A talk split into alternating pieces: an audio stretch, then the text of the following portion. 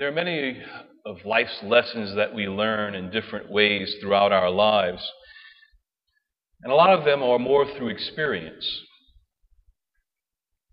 Being at Holy Cross after ordination, we had the elementary school and the high school right there on the property, and the high school would send their detention students to the church to do work, either cleaning up, cleaning pews, mopping, doing some sort of work to sort of work off their punishment. So it's like, that's nice. They'll associate the church with, you know, having to be punished. It's a wonderful thing to, to unite them with. One September, we had two of the football players that came over and came to my office and said, Father, we're in detention and we need some work to do.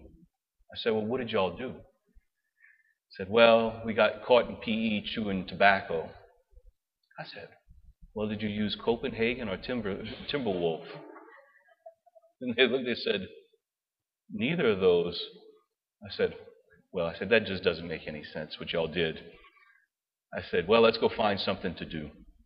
So we go around and they had a brick pile next to our uh, gas line and all that. I said, Look, we need to move these bricks because it's a hazard. If it blows up, then that's going to fly all over the place.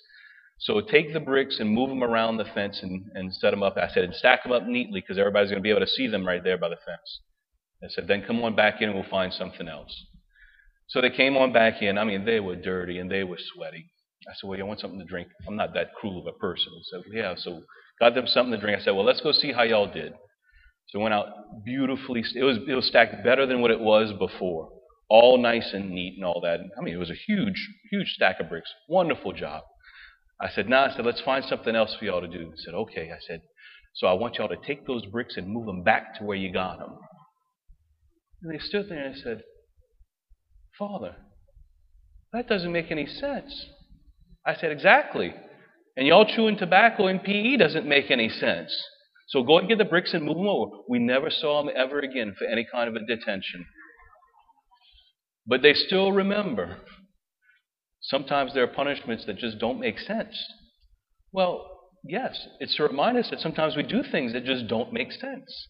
It's life's lessons. We learn them in different ways. And poor, poor Jeremiah, good God, he's been getting all kinds of life lessons. You know, Monday he had the dirty calzones that he had to go and hide in a rock and then pull out and it's all rotten. Well, today he's got to go to the potter's house. He goes there and the Lord says, Go over there and then I'm going to give you the message. So essentially, go, observe what's going on. Now, let me tell you the lesson. Just like the potter, if he messes up, it's not the right shape, he reshapes it, he puts it all together, he re- redoes all that. He says, Can I not do the same with Israel? Am I not powerful enough to reshape? It's those lessons. Jeremiah gets a lot of lessons. He, but he's faithful in following. It doesn't make any sense what the Lord's telling him to go and do. But he'll do it because he knows that there's something that's going to come from this.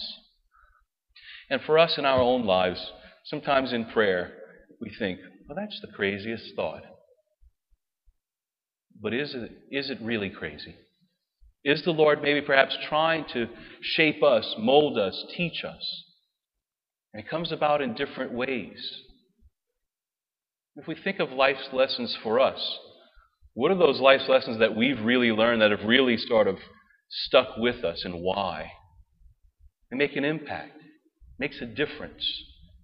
We don't forget. We learn from that.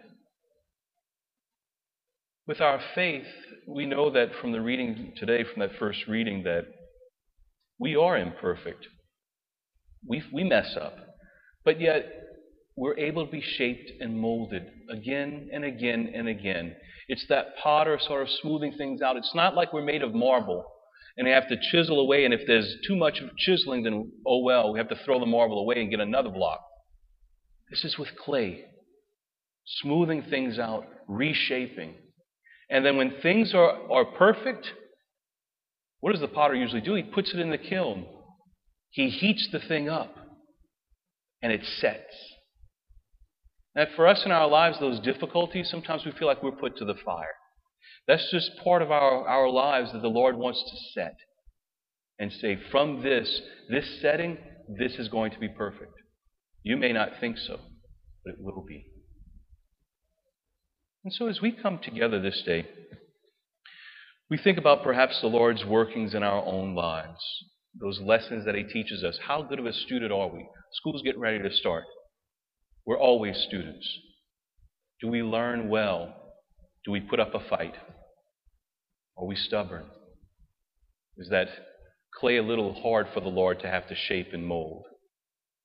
That's where our prayer life comes in. The more we spend in prayer, it's like water being added to clay. It's a lot easier to work and mold and shape. It's a humble, contrite heart that the Lord will not spurn, but that will shape and mold into perfection. But are we willing to trust Him? And are we willing to learn from the Lord's words to us, even when we think He is crazy with what He tells us, even when it doesn't make sense, that we follow? May the Lord give us that strength and guidance through prayer, through others in our lives to help us to truly become the persons that God calls us to be.